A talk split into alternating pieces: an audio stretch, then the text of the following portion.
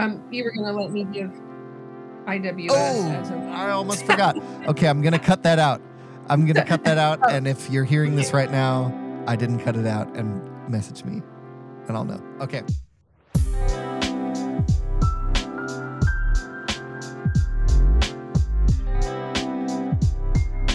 Welcome to the Respond Worship Podcast. We are an auditive extension of the Respond Worship Retreat, where we inspire worship ministries for greater effectiveness, instruct teams in worship skills, and ignite a community of worship teams. My name is Ryan. I have been your host for like the past, I don't know, 10 episodes or so. And it's been me and Jeremiah, but Jeremiah is uh, going to be stepping back from his hosting responsibilities. So it'll be me and a guest sometimes a respond worship person, sometimes somebody who's smart, uh, sometimes both. anyway, uh, but today I am joined by Danelle Franklin, Dr. Franklin. Hi, hello. Hi. Hey, I'm really excited to have you here with us. Uh, I'm not going to introduce you totally, but I'll just say this up front. Danelle was the professor for like nine or so, eight or nine of my 12 classes in my master's degree. Um, About so, right, yeah. yeah. So I have a degree in whatever Danelle thinks about subjects. Um, that's my biggest qualification to date. So, uh, Danelle, why don't you That's a- tell us? That's a worthy thing to know, actually. Yes. yeah. Uh, why don't you tell us a little bit about yourself? Okay. Um, I am a graduate of Lincoln Christian College, and I have I had a degree there in piano music. Um, when I started college, uh, worship was sort of peripheral to the music degree. It was much more of a music, you know, performance driven degree program. So I'm from Illinois. I grew up in Southern Illinois. 1979, I moved to Dallas, and I taught at Dallas Christian College for 14 years in the area of music, and I directed choirs. And um, while I was there, I earned a master's degree in church music at Southwestern Baptist Theological Seminary in Fort Worth, again with a performance um, degree in piano. And while I was there in Dallas, I started becoming more and more interested in worship as a discipline of theology, not as a discipline of Yeah. music. And um, that really started to turn things for me. So when I left there in 1993 and went to Ozark Christian College, um, where I taught Corey Scott piano lessons, Yeah. um, uh, which comes out all the time, I'm sure. yes. Um, I met Robert Webber while I was there. He came to do a conference there, and maybe you're familiar with Dr. Webber. He's written many famous books about worship. Um, he was a phenomenal, gifted leader, speaker, teacher, and just happened to hear that he was going to start a doctoral program in worship. And I thought, I want to be in that. So when later I found out that he did, I joined that program and received a doctorate of worship studies from the Institute for Worship Studies. So I was at Ozark for nine and one half years. And then I came to Lincoln, Illinois, and started this worship program in the seminary here. So it was a master's program, and I taught here for about approximately 18 years. And Ryan was one of my last graduates and one of the few graduates to receive the Master of Arts in Formative Worship, which was a program that I put together to help emphasize the relationship between transformation and worship. So what was that degree before? it was a Master of Arts with a worship emphasis. Okay. Yeah, Right. I when I signed up for the degree, it was me and a guy named Aaron Hayes who never actually went up to do it, but we both visited at the same time. And the picture Danelle painted for me is that uh, if you've ever seen the Titanic, I am Kate Winslet on the door floating away right at the end. I'm the last person off the boat. and uh, so I made it. I got the degree. That's true. I'm I have the away. pictures to prove it in your little, you know, your Yeah. little cap and little gown. Yeah. It really happened. Uh, Well, yeah. un- Unfortunately, LCU did away with most of the degrees like that, uh, and so um, Yeah. that's, They've made that's why that some- happened. they've made some seismic shifts. Yeah, in, uh, financial issues. Still So anyway, accredited, still teaching, but Um, yeah. They're they're cutting back a little bit. Um, but yeah. you not only taught at Lincoln and at Ozark, you teach at one other place. Yes, I teach at, at the Institute for the Robert E. Webber Institute for Worship Studies, named after our founder. And I graduated from there in 2004. And then in 2011, I went back to teach one of the master's level classes there. And then a few years after that, I became the assistant academic dean. And then a few years after that, I became the actual academic dean. So currently, yeah. I'm teaching at the Webber Institute and I'm the academic dean there. And we have master's degree and we have a doctorate in worship studies. Yeah. And uh, I can tell you more about that a little later. But I'm currently doing that. I'm also, since um, I quit teaching at Lincoln since September of 2019, I've been the part time worship leader at a church in Clinton, Illinois, which is about 22 miles from my home. It's a little um, church in central Illinois where you see a lot of corn on the way there and on the way back. That's most churches um, in central Illinois. Oh, that's true. Yes. so, um, so I've been doing that since uh, for for three years, a little over three years now. However, I am retiring from that job at the end of this year and yeah. just focusing on the institute. So that's a little bit about me. And, and that's my, when Danelle, after she retires, is going to write her second book. yes.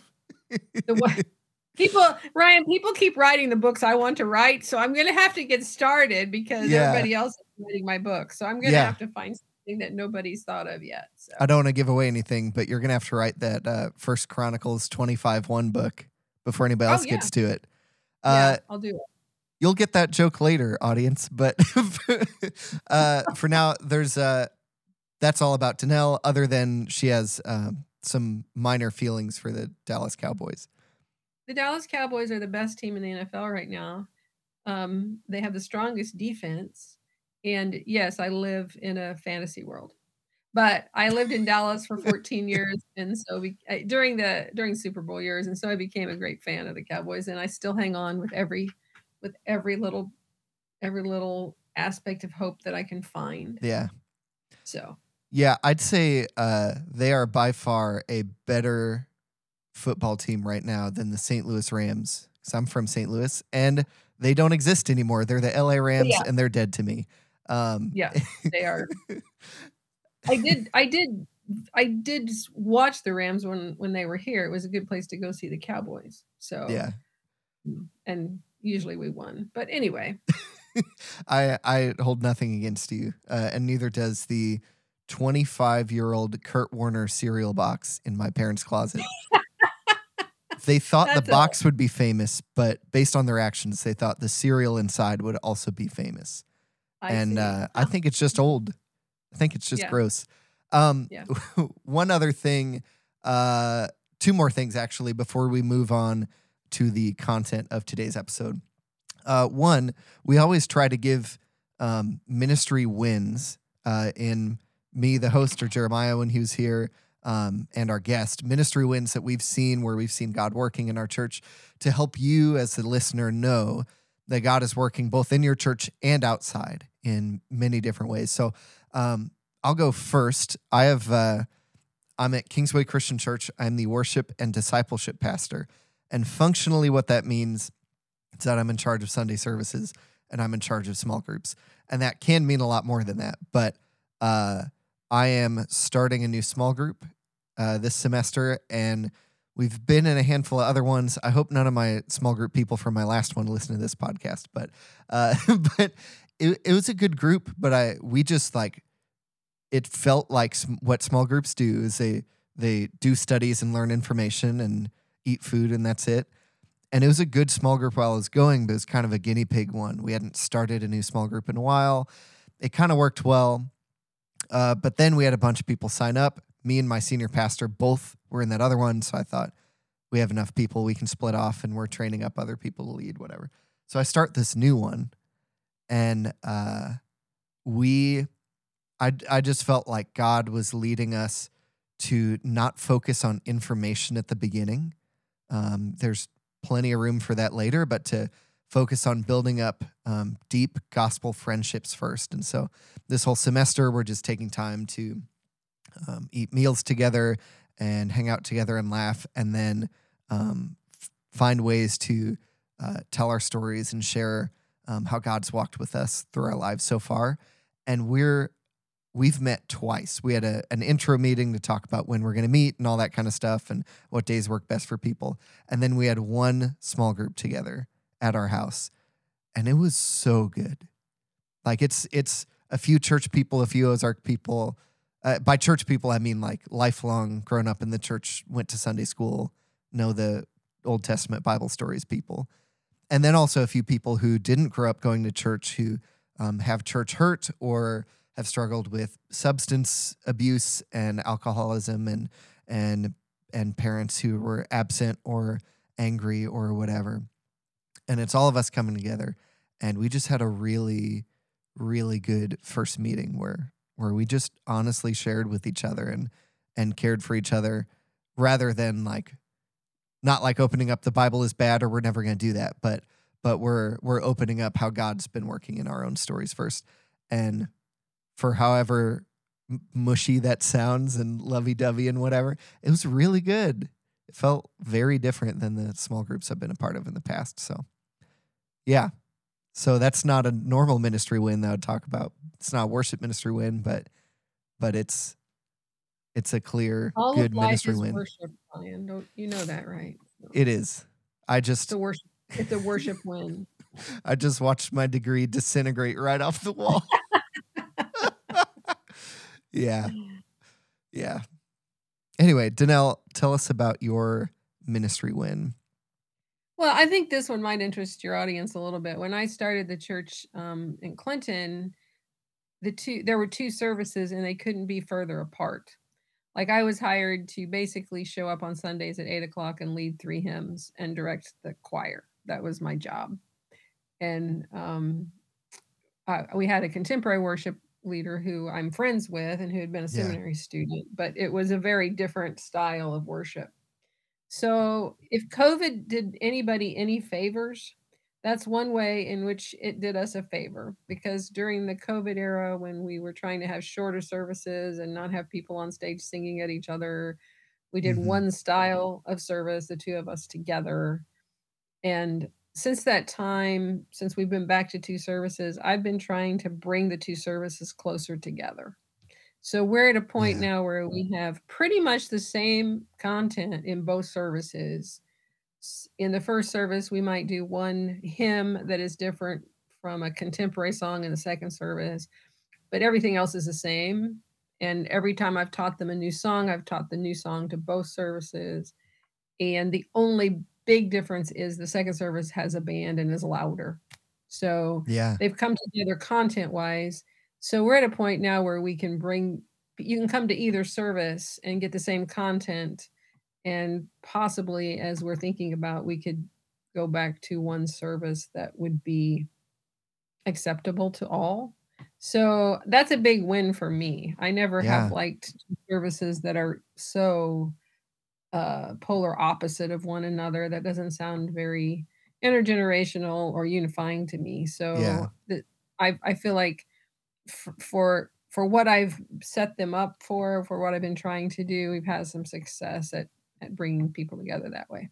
Yeah. I I think I can't remember because I'm so sorry that this episode is going to come out like six months after the last one. It's been a minute, but uh, I I think we've discussed before on the podcast how um, at least me and I think Jeremiah too have some pretty strong feelings about um, maybe not segregated services, but services that entice people to segregate. So where we would Right. hear in the New Testament, there's no Greek or Jew, but we do have a Jewish service if you have like Jewish background and language, whatever. And we have a separate Greek service. And it's like, even if it's not forcing you into two camps, it's enticing you into two camps where you're almost enticing a younger generation to not be around an older generation and not be able to share Right. in what they've learned from dis- discipleship and all that. And uh, I've served at a church before where um, where the worship ministry leadership was trying to push that direction towards one service, and and uh, uh, as as they would try to incorporate more non-professional w- corporate worship moments, so like responsive scripture readings and other stuff. You just need to know English to do that. You don't need to like a song in a certain decade or another decade. You just know English and then you can participate in the reading or or different prayer moments or things like that. It uh they're they're trying to push for that. And eventually the senior leadership pushed back and said we've made a commitment to two styles. Like like we don't see any benefit in going to one service where everybody's joined together or at least one kind but preferably covid excluded one service so that the church can gather as the church and not as the old church and the young church and this segregated cut in half church I sympathize with that a lot, and I, I uh, that is a big win that they're moving towards that. That's cool. Um, okay, last thing we're gonna do before we get to the content is we have a few worship resources for you. Um, we always try to provide resources to um, help your worship ministry. Um, can't make it more effective, but we can make your life easier and also give you resources um, to help you branch out beyond your own creativity from your own experience and your own brain and your own reading of scripture. Um, and so Danelle and I have come up with uh, three separate resources. One is a website called reworship.blogspot.com. Honestly, if you look up reworship, that's why I did, and it came up. So you don't have to look that hard. Uh, but Danelle, why was this one helpful and useful for you? Well, you were talking about responsive readings, and I I do a lot of responsive readings, prayers, uh, scripture readings um, every Sunday, pretty much. Not not doesn't take a huge amount of time, usually two or three minutes, but I do them. And I was using uh, primarily the Worship Source Book, which I'm sure you're familiar with.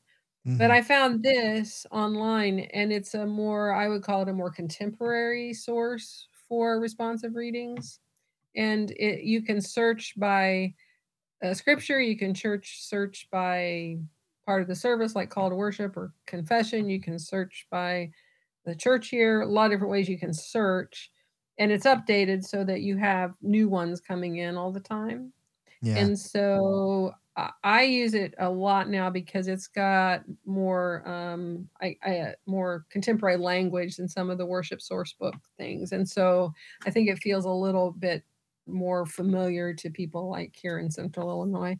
And um, you just have to be careful, but you do with the worship source book too, that you're saying what you believe. I mean, you know, yeah. people from different denominations have written these things. Um, there's been some great sources. Like I found a prayer, like 9 11 was on a Sunday this year, and I found yeah. a prayer in memory of 9 11 or some some palpable t- prayers concerning uh, Independence Day or Memorial Day, things like that, that I try to shy away from mostly. Um, so anyway, there's some really good. So I use that one a lot. Just you have to be sure, of course, you have to throw the copyright information up for those, like you do your songs, because they have yeah. most of copyrighted, but that's easy to do. So I really like it. It's different authors, and so it doesn't feel like you're doing the same thing every week. And um, yeah, yeah, it's a good, a good source. For I, I just pulled up the website. For example, this is I'm not going to read the whole prayer, but this is a, the first section of the prayer that is just like pasted right on the front page right now uh, on October 13th at 1:44 p.m. Central Time. Uh, it's just called "Prayer for Others" by uh, Christine Longhurst, and it just says, "God, like the Israelites in the wilderness, we too have known your love and experienced your care and provision. You invite us to extend that love to the world around us, to care for others as deeply as we care for ourselves." And so we bring the needs of our world before you now. In your mercy, hear our prayer. And yeah, that's beautiful. Yeah. It's while you do want to vet them to make sure I am saying and praying something that we believe, the benefit to that is you are getting the good parts of other denominations, other Christian fellowships that you are not a part of, that they do well, that you and your tradition may do less well or may focus on less specifically so you can kind of get the benefit of how God is working in all these different traditions. Um, yeah, so, and people these kinds of things teach people how to pray. And yeah. if you if you if you leave people up to their own devices, okay, now everybody pray for your neighbor. What what yeah. is that? How does that feed them or form them? But if you yeah. have good language to help them with those kinds of prayers, it it it just adds yeah. power to it and teaches them even how do they pray at home or how do they pray around a meal or something like that. I think one of the deepest parts of a human being is their desire. And so praying written prayers helps you pray and form your own desire as you're praying, form what you want so that you're not just praying for the one thing that you naturally want. You're not just praying in the one way that you naturally see God as defender or as uh, caretaker or as whatever, but you're able to be led to form yourself through these other people's written prayers and you praying them to see God and to want things differently. We're doing right just this Sunday, right? We're doing something where the the sermon has as part of it First Corinthians 12. You know, we're all part of one body, and so I found a prayer on this site talking about that. Thank you, God, that we're all part of one body. So I've split it up into pieces, and after each piece, I'm going to ask people to look around at one another. Like you just prayed for the body. This is the body Yeah. you prayed, and then after the next one, look around and spot somebody that you're going to pray for right now. And then after the next one, look around and and ask God what giftedness you see. So it becomes internalized. I think that really helps people not just to pray the words, but to have to then like interact with the words. Yeah. That's just an idea. That's really valuable. I uh, we're actually at our church this Sunday praying about the body and then saying, uh, "Go ahead and find somebody who you think is the armpit of Christ and who you." No, I'm kidding. no, Well, you better run hide. 'cause Who's the gonna you, sweaty Ryan, sole of the foot of Christ in his sandal. No, uh, no, that is really good. I I had an experience with um, the old worship pastor at College Heights. I say old. He was there when I was there, and he's not there anymore. But he's not that old. Um, but he got a spiritual formation master's, Josh Huckabee, and I remember him uh, having a, a oh, I'm gonna get this wrong. The prayer you pray before hearing the word of God is it prayer of illumination or something? Yes. Yeah, Oh, he did that in a tactile head, shoulders, knees, and toes kind of way. He said, uh, repeat after me. And you can't see this if you're listening to the podcast right now, but he would touch his eye and everybody else would touch their eye. Well, like maybe right next to their eye and say, God, open our eyes to help see you. Help us see you in, in the text this morning, in the words that we hear, and uh, help us see you in our neighbor, and then touch your ear and God help. It was it was really cool. It's that it's that's more the tactile side than seeing other people as the body of Christ. But but this website can help you with some of those uh, branching out into um, praying and worshiping um, outside of the way you normally think, and uh, even in other ways, tactile ways, whatever, poetic or prose. Yeah, it can just help stretch your your. I almost said prayer game, but I meant prayer life. Work on your prayer game. Um, yeah, so that's item number one, uh, worship resource number one. The second one is uh, a book that we may have talked about on here before, maybe not, called The Worship Architect by Constance Cherry. But the reason we're bringing it up is there's a new version. Um, so, what's new in the new? Or actually, should we just tell them what it is first? They don't know what the book is, that might help with what's new later. A short summary would be it's a book that helps you design services in a way around no yeah the title uh, it's a book that helps you design services in a biblical way around meeting with god and retelling and reliving the story of god in your worship service rather than kind of the I, i'm going to say this because i grew up in it kind of the church growth movement you need to go fast songs to slow songs then a sermon then an altar call a call to repentance thing and that's how you do a service um, it's a lot more thoughtful and got a lot more about um, the body of Christ meeting with God and being sent out by God and some of these other things. It's really, if you've never experienced a worship service like that, uh, you should read this book. But like I said, there is a new version. Um, Right. Well, it's it's based on what what you might know as the fourfold order, but Constance calls it the gospel order. And it's um she doesn't call them folds, she calls them rooms, thus the metaphor of the architect. yeah. So um let me just talk about Constance for a minute. Constance Yeah. teaches at the Institute of Worship Studies and is my friend and um she is an internationally known author and expert in worship. I just I was at her home, home this earlier this year and she has on her wall in her music room an entire wall of covers of her books that she's written and the worship architect and other books have been translated into like a dozen different languages um, yeah. so she's been all over the world teaching and so you should listen to what she says so some of the new things in the new edition include um, globalization and secularization kind of the more uh, emphasis that we have that in our world today. She talks some about during the pandemic how worship changed and some of the things that uh, we are now, I don't know, suffering from or enjoying because of worship yeah. during yeah. the pandemic. Um, the relationship between evangelism and worship, which is that, you know, like you've mentioned several times already, Ryan, the church growth relationship and um, the um, some other things like that. And then she's updated some of the things in the new book too.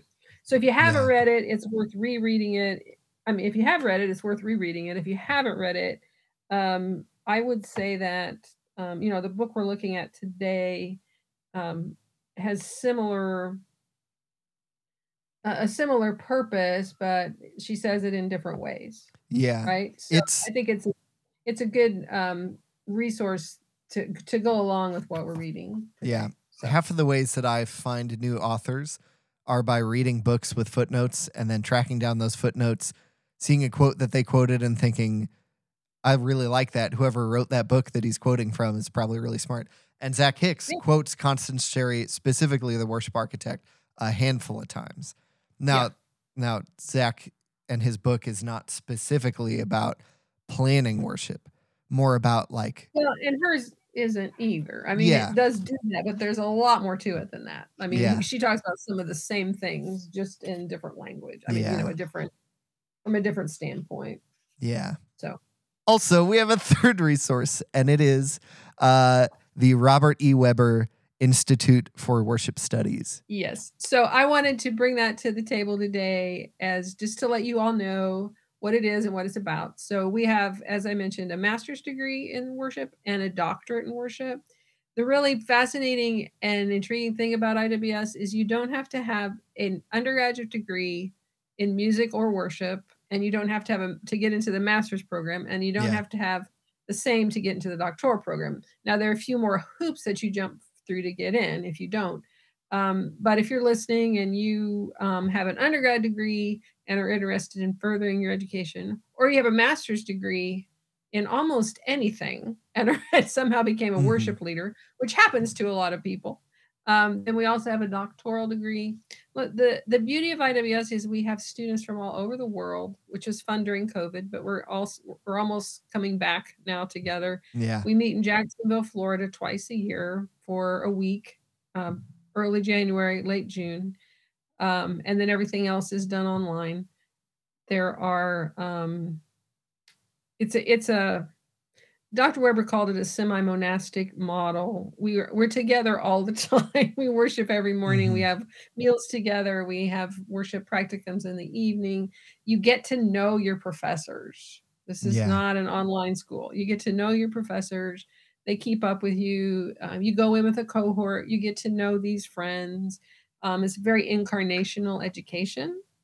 And so it will expand what you know about worship to ways that you didn't expect it to expand.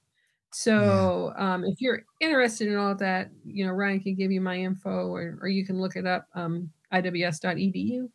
Um, so I just wanted to say that as a resource, there are things on our website that are also just helpful as a resource as yeah. well. But in terms of your long term your long term commitment to ministry, it would be a an an, an awesome opportunity. So. Yeah, I've many times they have a, a bibliography or an annotated bibliography or something yes. on their website yeah. of a lot of books that they love and that they use for classes and whatever.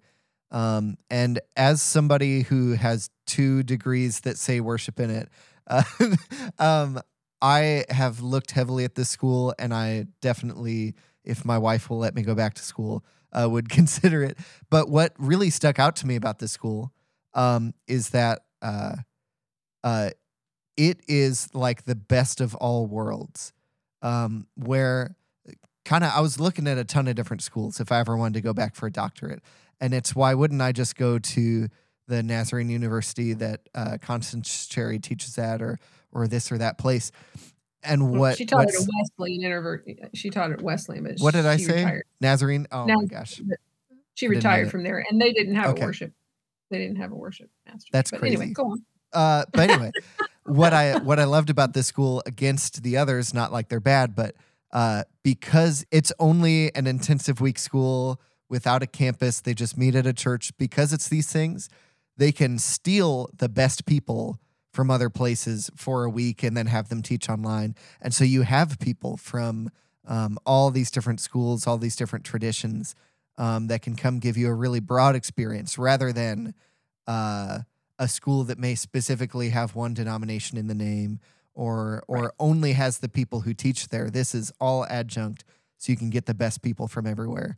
Um, yes, our faculty is is top notch, and um, you won't get anything better anywhere else. That's for sure. Yeah, and it's also we're also very affordable when yeah. you look at education. That's so. the other nice thing yeah. is they save a yeah. lot of money on not having 20 degrees in a football team.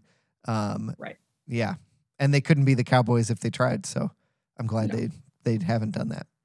Um, well, on that note, uh, okay. So anyway, there's my plug. Thank you for letting yeah. me get it in. Yeah, it is a really cool school, and uh, I am highly considering it. If again, if my wife lets me go back to school, but she specifically said the words, "I'd like to be married to somebody who is not in school for a little bit," and I said, "Okay." Um, Fair enough. I agree with her. Yes. So uh, check out IWS. Check out um, the Worship Architect, the new version that's coming out, and the uh, reworship.blogspot.com. We'll have all those linked in the show notes below. Um, but with that said, let us jump into chapter eight of the Worship Pastor. The Worship Pastor as Watchful Prophet.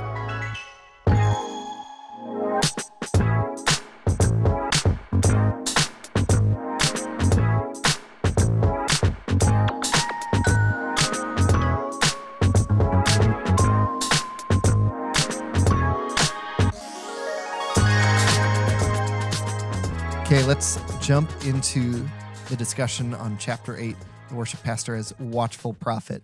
Now, uh, this chapter, let, let me just say at the beginning, we're not just going to read the book to you and just only talk about everything the book says, um, but we're going to use this as a, as a launching point for our conversation about the same topic, bringing my and Danelle's experience and education into it, um, what we know. But uh, something I noticed off the bat is at, at every chapter, he starts with a quote or two from some other people. And one of the quotes is from one of uh, Danelle's favorite worship books, which is The Dangerous Act of Worship by Mark Laberton. Labberton.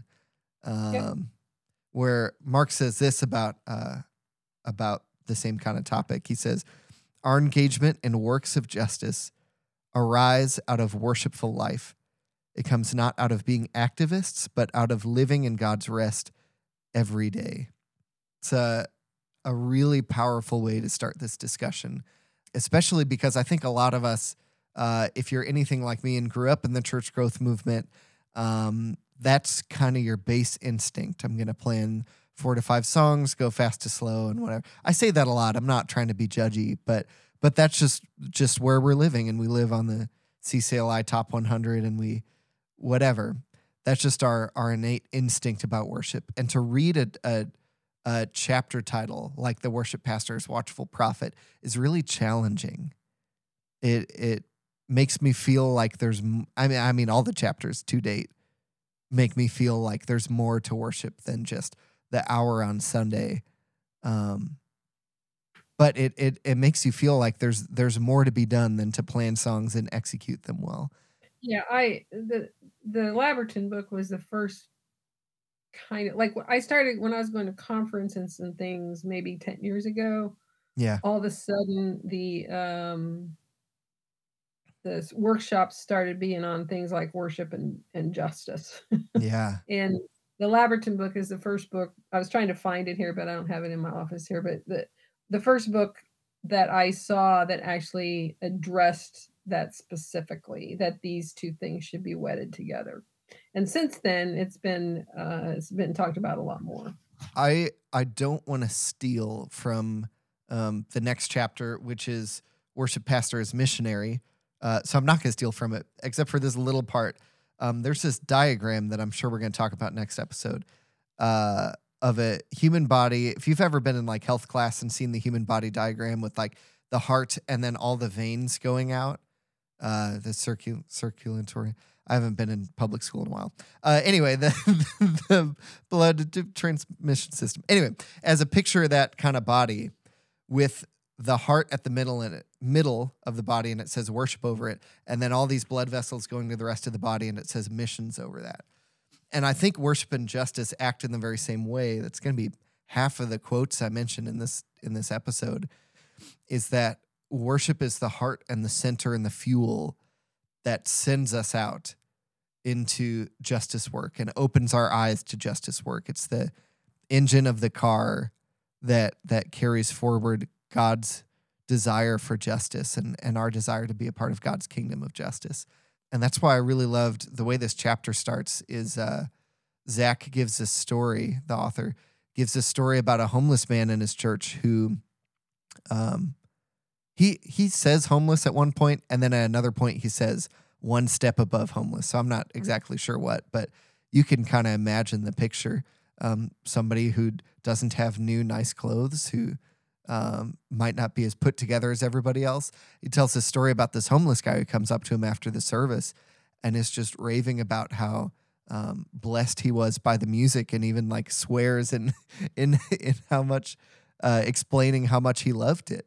And Zach says this on page 87 there are a lot of church contexts I know where a homeless man would feel judged and self conscious about sitting in worship next to the pretty, well dressed, and well to do our church context, thankfully, was different. The gospel was preached in such a way that it leveled some of the hierarchical aspects of social propriety. What do you think about this story at the beginning? that showed me like I would like to know why this man was so enamored Yeah. with it. Yeah. And I would like to know more about, you know, what this church does to to bring about this concept of justice and peace and reconciliation.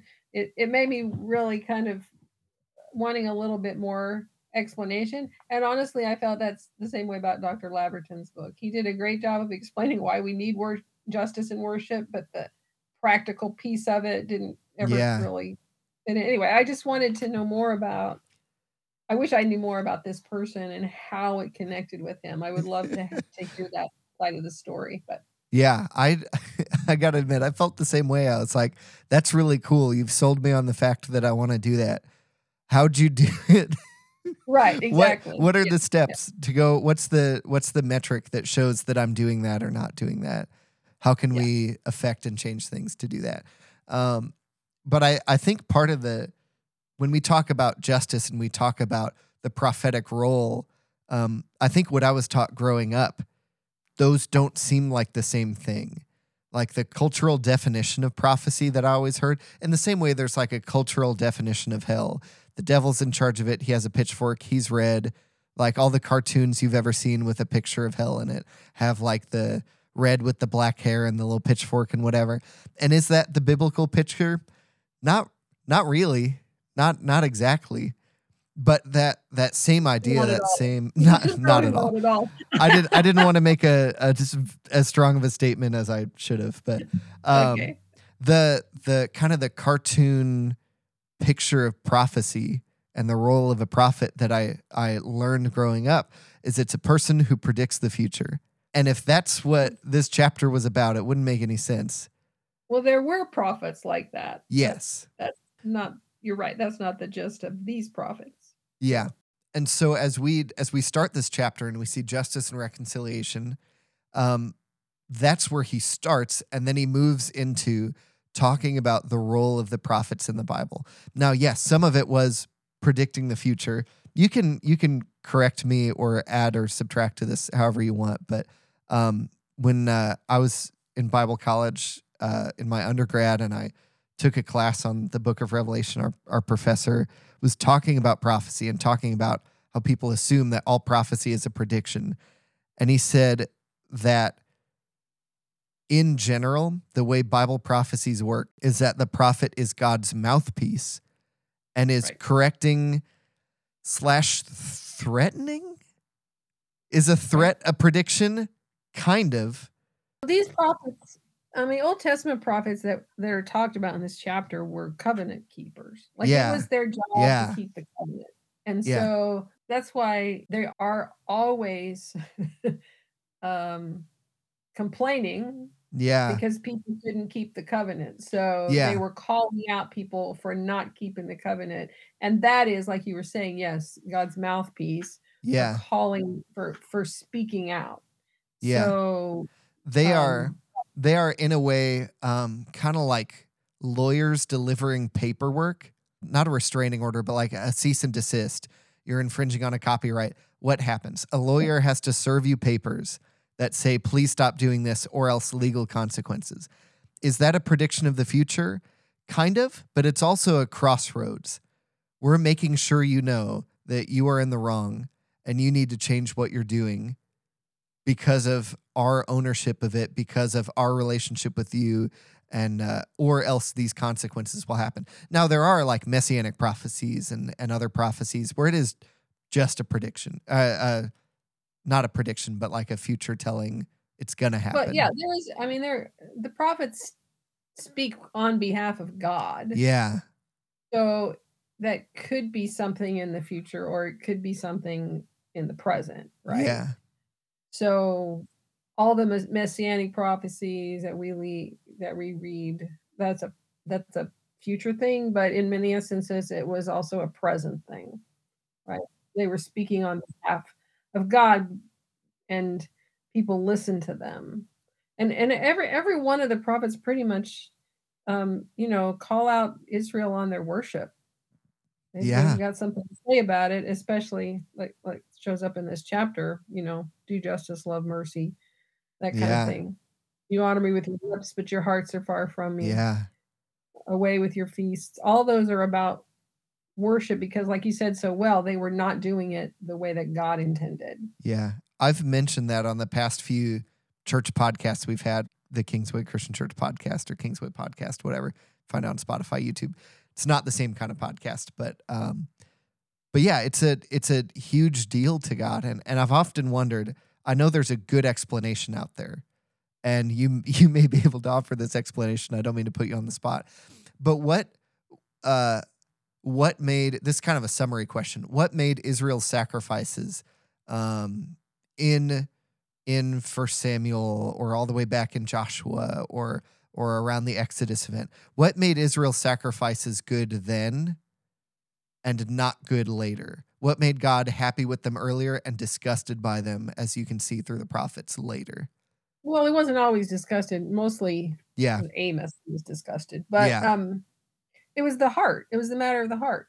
yeah, like what made you know what what made abel's sacrifice um acceptable and cain's sacrifice not acceptable all the way in genesis well abel's was what god asked him to do and cain's was not and he didn't his heart was not in the right place and it was an act of disobedience right yeah, why did god strike uh, nadab and abihu dead well because they didn't do what god told them to do they they offered a sacrifice but it wasn't what he asked them for yeah, so it's a matter of obedience and disobedience. And this is why it's why Jesus' death was necessary because we can't live that way. We can't do that on our own. We are always Yeah.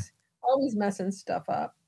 And so that one where he says, you know, away with your feast, everything he mentions in that he's this is detestable to me. And they had to be going, Yeah. but, but you said, you, Yeah, you said, but we're playing by the rules. But yeah, we're doing it, except Yeah. you're not doing it if your heart, Yeah. and that goes back to what's really at the heart of worship is not um, doing what you want to do. It, there's obedience is a significant part of how we worship.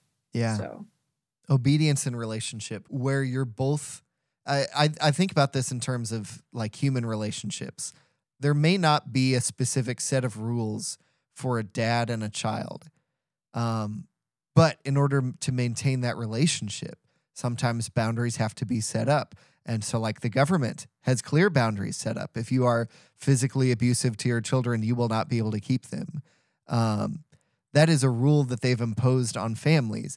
But if you're if you provide for all the needs but are emotionally and socially absent, like that is also not a healthy parent child relationship.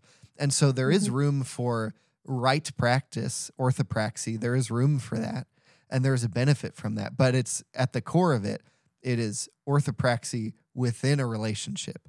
We know God and God knows us, and we love each other. You just described covenant. Yeah. That's what covenant is. Like yeah. there were rules, but they were within the covenantal system of um, I will be your people. I will you will be my people, and I will be your God. Yeah. And that's why the prophets were covenant keepers. They were supposed to Yeah. keep making sure that Israel was keeping their part of the covenant. So I had uh uh I got the opportunity to speak at our high school retreat this spring. So I'm sorry if I said this in the last podcast or two, but it was so long ago I can't remember. Um, but I I got to teach on uh, uh, Matthew oh either five or seven when he's talking about anger and lust and divorce. My favorite thing to teach high schoolers about is Oh, anger, sure, lust, and divorce. Um, but the way I started it, I feel like if I was a high schooler, I would have a hard time understanding why I need to be hearing about this or why I need to obey this or why whatever without a why behind it, without setting up the why first. And so um, I talked about uh, how a lot of these are reinterpreting Exodus 20, the Ten Commandments. Um, and I gave the Exodus story before I talked about any of the rest of it. And I tied it at the same time. This sounding really complicated when I'm talking about it right now. But I tied it at the same time to um, a story about a, a missions justice organization that our church works with called Rapha House, um, who rescues uh, girls mostly in Cambodia, but I think they're in a few countries now um, from sex trafficking. And so I told this story about uh, a guy who's like football player build, 6'3, 6'5, 300 pounds, who would work with the police, with Rapha House, work with the police, put on a bulletproof vest, and go on these raids. And he would be the one to run in and pick up kids and run out. And he just run in and swoop kids off the ground and deliver them out of out of these sex trafficking houses, out of these prostitution places. Uh, and um, he would rescue them, and that's really, really, really good, and that's what God wants. But that's all they've known. So without any rehabilitation, they're going to turn back into the people they were trained to be. And that's not their fault. That's just all they know. That's that's all they've lived in. That's the rules they've lived by. And so what happens in those stories? Well, the guy goes in and grabs him and takes him out, and then they're set up in a new community with new rules that is trying to help them not be a brothel anymore, not be sex trafficked kids anymore, but just be kids. And that's what happened in the Exodus story. That God ran in with his bulletproof vest and using the 10 plagues pushed through all the people trying to hold Israel captive, picked them up, ran out with them. But then Exodus 20 happens, and this is God trying to set up this rehabilitation place with new rules so that the Israelites don't turn into Egypt again. They don't just do Egypt because that's all they've known and and repeat what was bad about Egypt. And so that's like the why I had set up.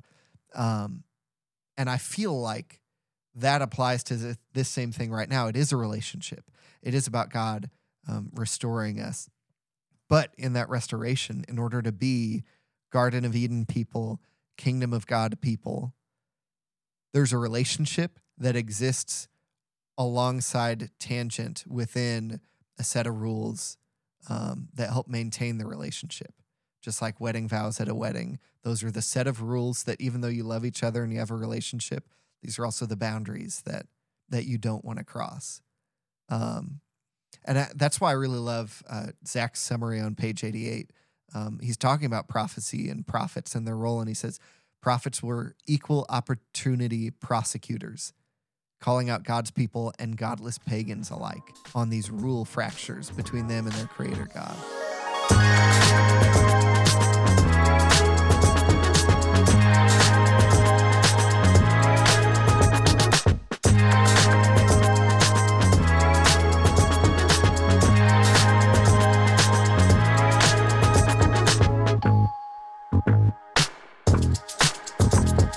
If we go at this pace. We're never gonna make it through this yeah, chapter. I, I just I just do actually wanted to talk about yeah.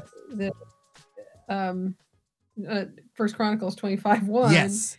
Because I I'm not so sure I completely agree with this.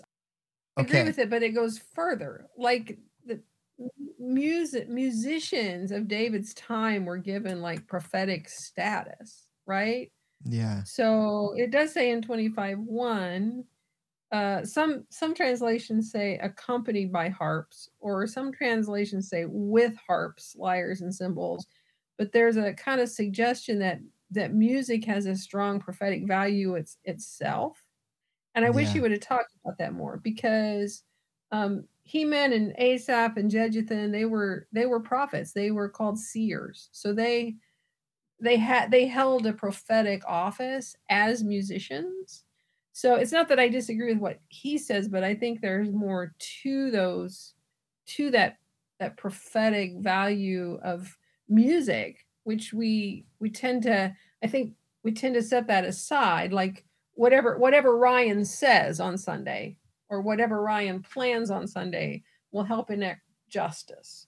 But what about what Ryan sings or what Ryan plays? How does that help Yeah. um, as a part of the prophetic calling to be a mouthpiece for God? So you can speak for God, and it a- prophecy doesn't have to be bad. That's what, that's Yeah. what to, to speak on God's behalf can also be good. There were a lot of things the prophets said that were good and Yeah. um, um, helpful and heartwarming and promising, right? it so makes me think so of uh, Eli and Samuel.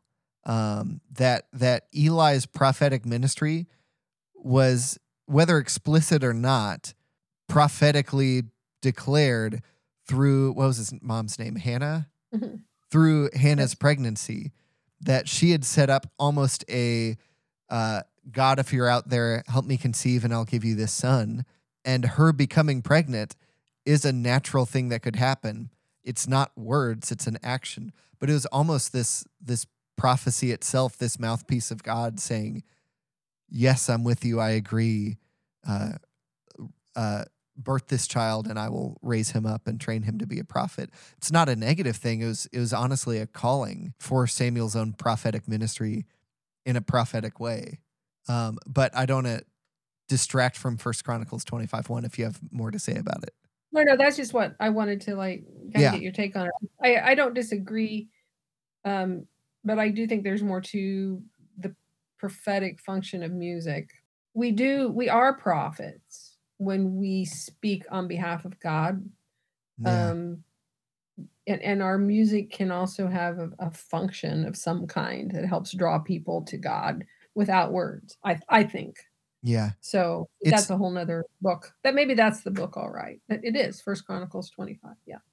yeah. So if you believe that um, the scripture that says the Holy Spirit intercedes on our behalf in in groans beyond words, I don't know if I just Mhm. butchered that verse or not, but um, then then if we're God's mouthpiece, but also Balaam's donkey can be God's mouthpiece, and then then it's it's not hard to think that things without speech can be God's mouthpiece, God's interceding voice in a moment.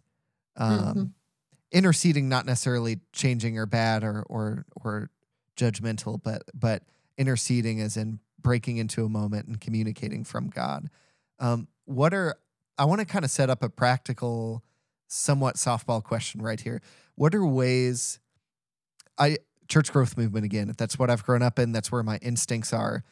A lot of it is talking about god as if you're behind his back but in a positive way.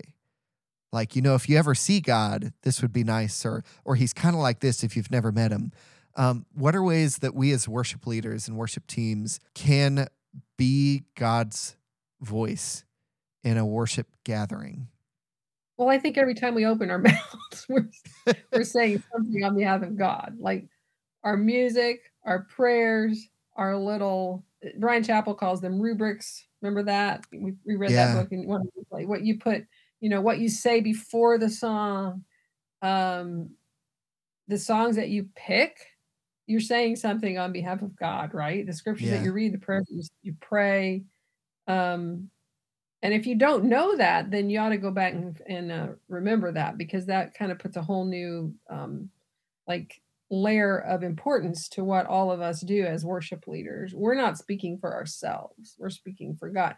And people would say, you ask the average congregation member, and they say, well, the preacher, he speaks for God. Yeah. Right.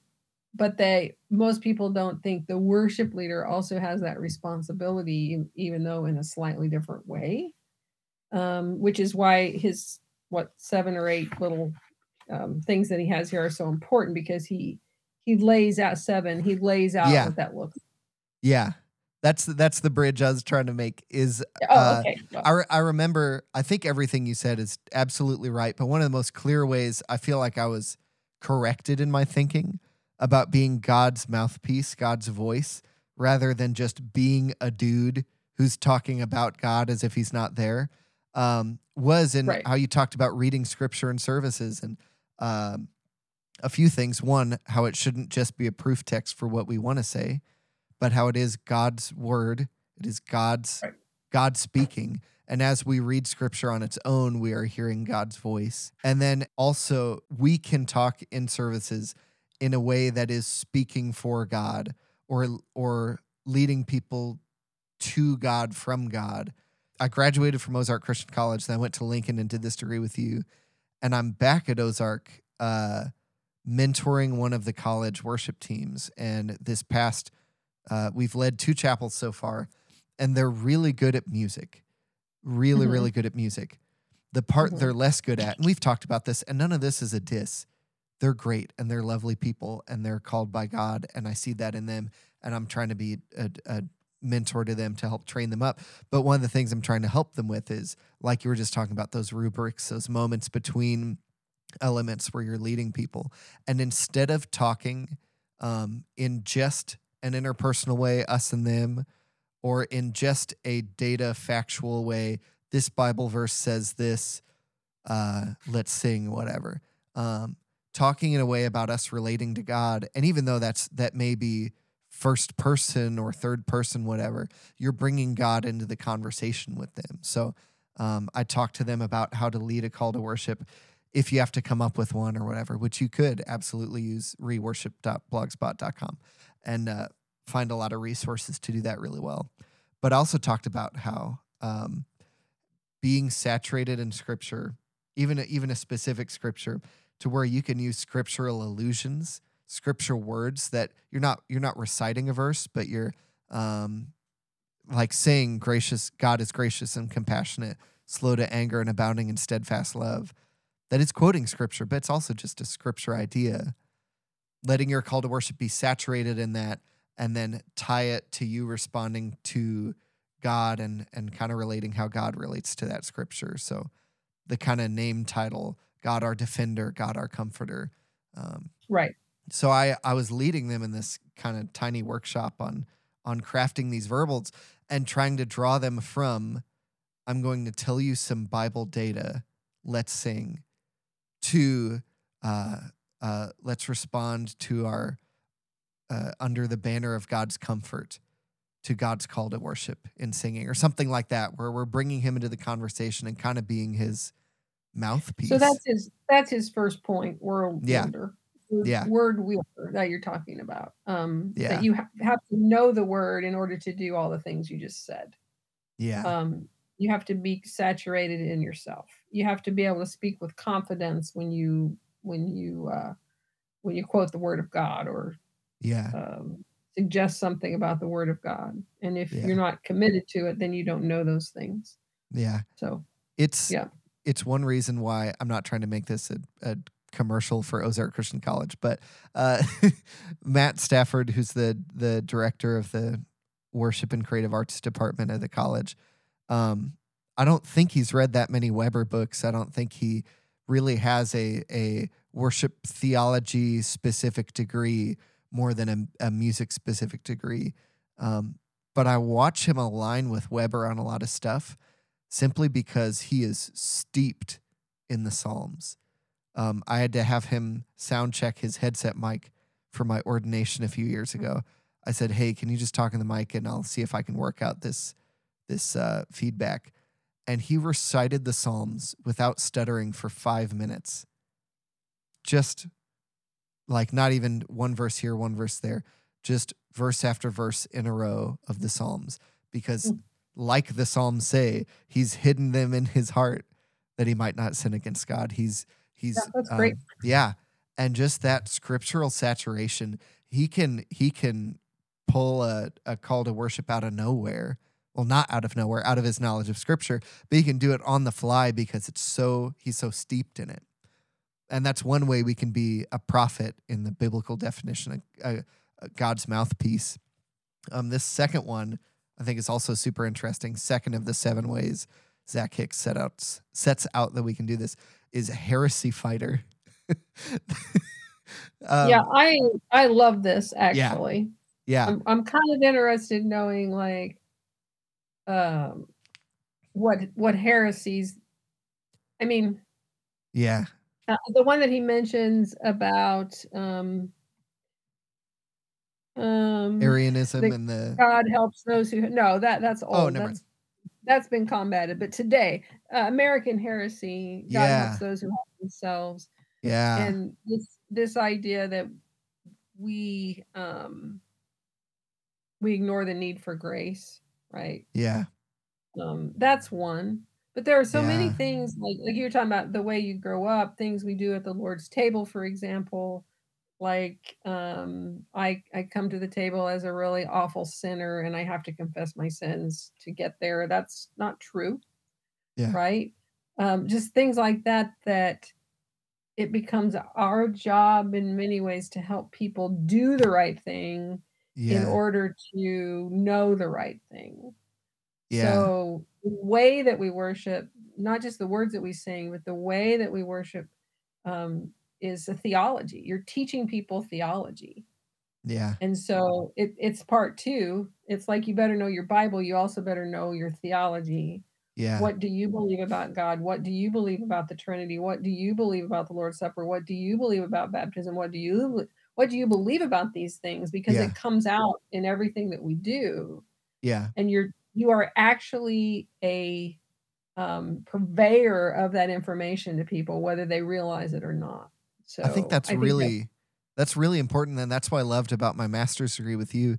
Is my whole undergraduate degree was 50 plus hours of Bible, some practical skills to help me do my job, and right. then uh, one doctrine class, one theology class about Jesus. Mm-hmm mm-hmm. and then a theological integration into ministry class where you have to every two or three weeks write in a paper about what you believe about baptism and then what you believe about hell and then what you believe about God and then what you and it's like all the all the theology in that degree were sprinkles on the icing on the cupcake right at the end and then they send you out.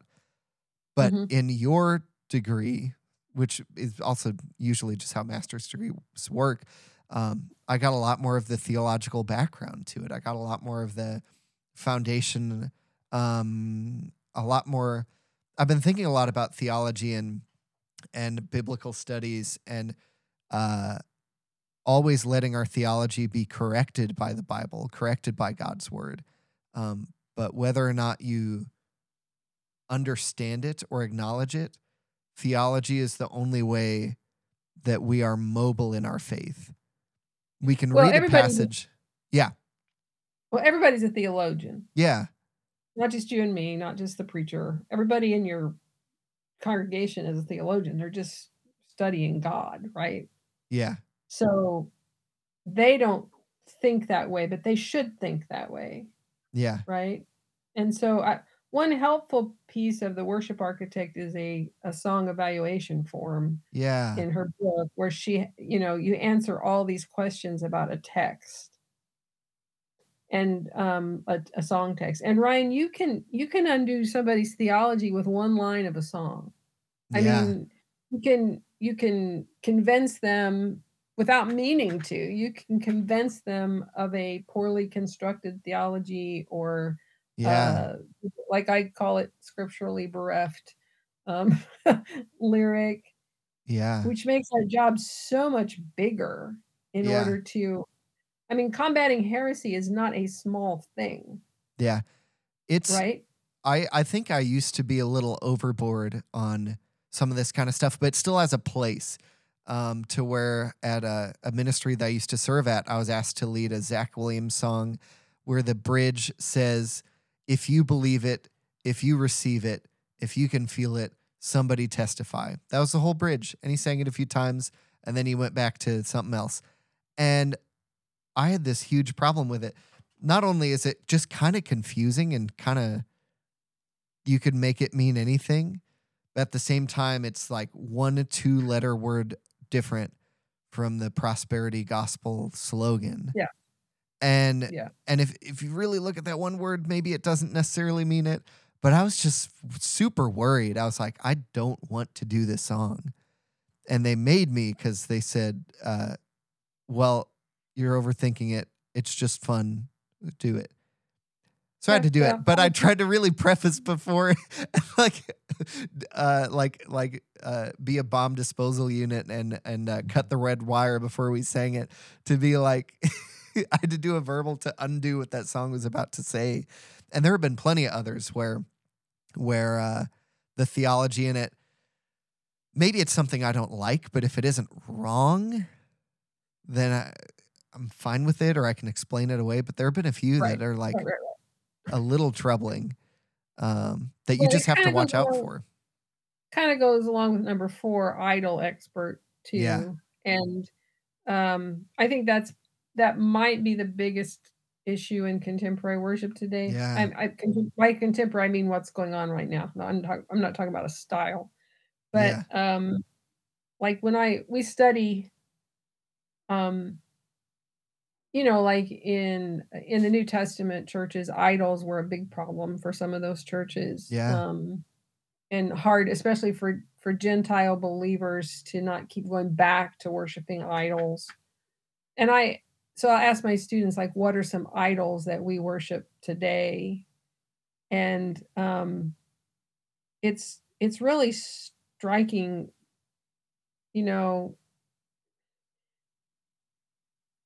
this just when people come to church they have spent the whole week worshiping something else Yeah. like, like some other some other thing that is so important to them money or uh, their job or um, like he mentions happiness film all these kinds of things Yeah.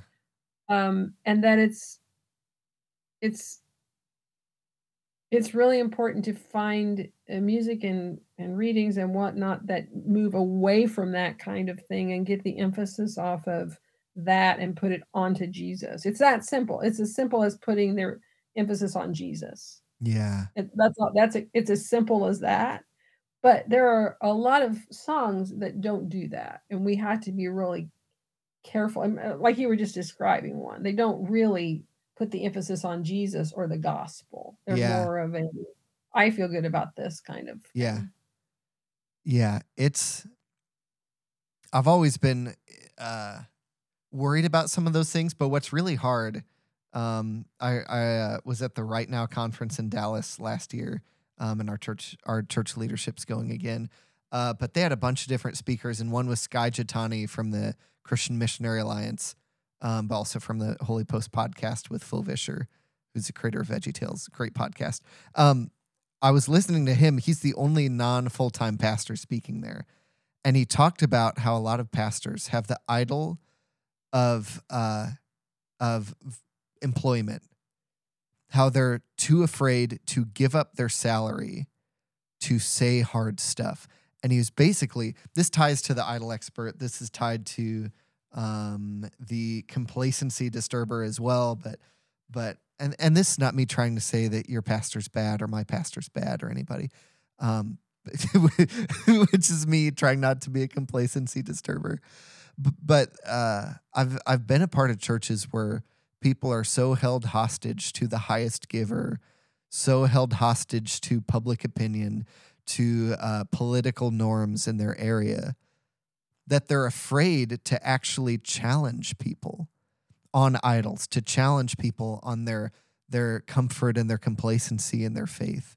They're afraid to challenge people. And he was saying that just like the underground church in China, just like some of these other churches and places where it's less okay to be a Christian, are called to pastorship if it's going to stay true in the next 20, 50, whatever years, might need to start being detached from our paycheck from a 503c organization that uh that if we're going to pastor freely and listen to God and follow him freely not away from a church government necessarily like a governing board of a denomination but but if we're going to be able to challenge our congregation's political obsession or our congregation's um, uh, classism like at the beginning of this chapter um, that what we're going to have to sacrifice is our paycheck.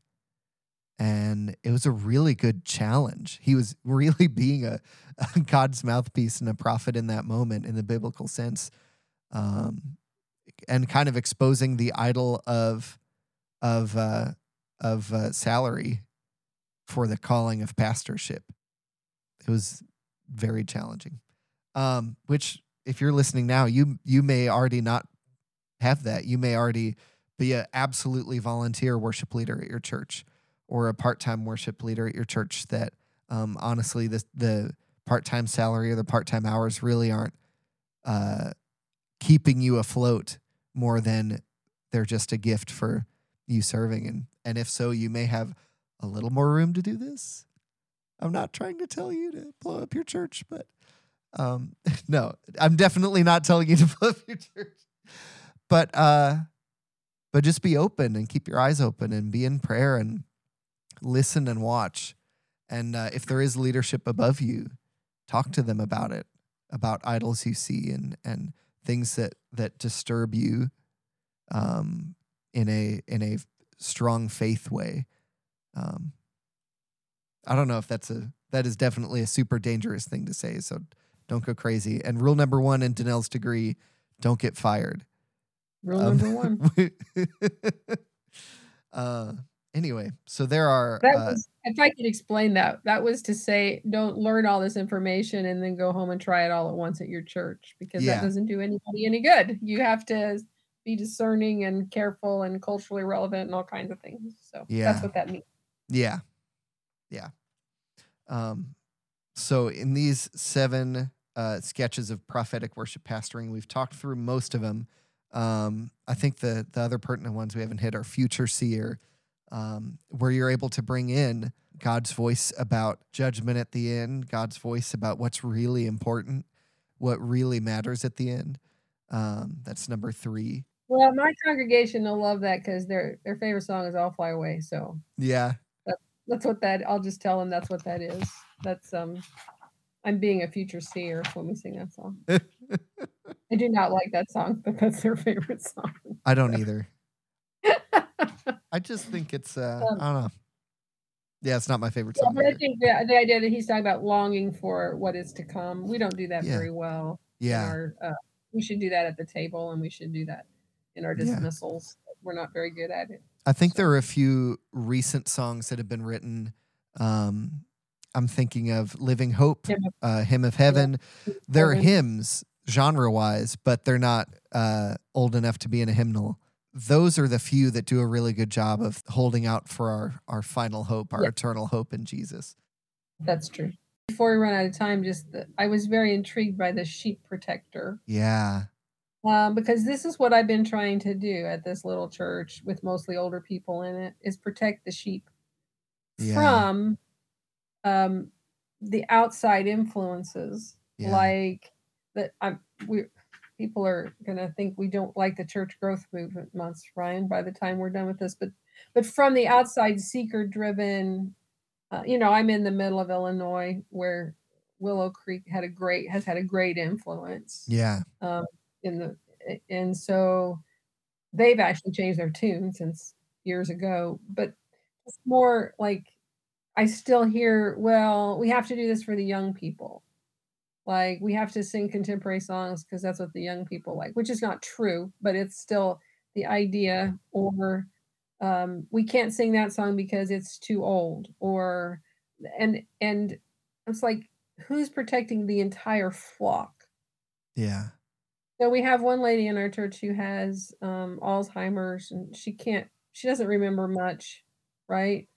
And she's unable to come anymore. But as long as she was coming, I would look back there, and when we were singing the hymns, she was singing every single word of the hymns. Yeah. And I'm like, I don't want to be the one to take that away from her because somebody else says, well, it's not contemporary to sing hymns or that's not the right hip thing to do or whatever. And I was also intrigued by uh, his his um, emphasis on ethnic minorities and handicapped. Um, yeah. Do we know the entirety of who we are, and we, are we being hospitable to everybody, not just a certain group? And I just I like I was just I liked the term sheep protector. Somebody's yeah. got to protect all the sheep, not just yeah. the ones that we want to focus in on. So I really liked that. Yeah, I what it really reminded me of is is um how the church should be looking like Jesus. And we can say that a lot and mean a lot of things by it. But what I mean when I say that is like, does our church um, look out for all ethnicities, all races? Does our church look out for the weak, the oppressed, the sick, the broken, the poor, um, the people Jesus emphasized and spent a lot of time with? Yeah. Um, yeah. Do we do we have room for the homeless in our services? Because if we don't, we wouldn't have had room for Jesus during his ministry in our services. Yeah. And um, that kind of, if you're wondering who's welcome in, at church, who's who's acceptable to come to worship, just look at Revelation seven. People from every tribe, nation, uh, tongue, ethnicity, um, worshiping around the throne. Well, as as in the end, I think one of the practical things that maybe didn't get said in this chapter from my perspective is how do you emphasize justice in worship? Liturgically and one of one of the ways is to bring those in need of justice to the forefront in our prayers yeah. in our uh, responsive readings. So so for example when the when russia first invaded you um, invaded ukraine we prayed about that for a couple of weeks. Now it is forgotten but the people yeah. of Ukraine and Russia are still suffering. So we don't, you know, we are we are very insulated and isolated in America. So we don't we don't pray about or even bring to the forefront those in need of justice in our world.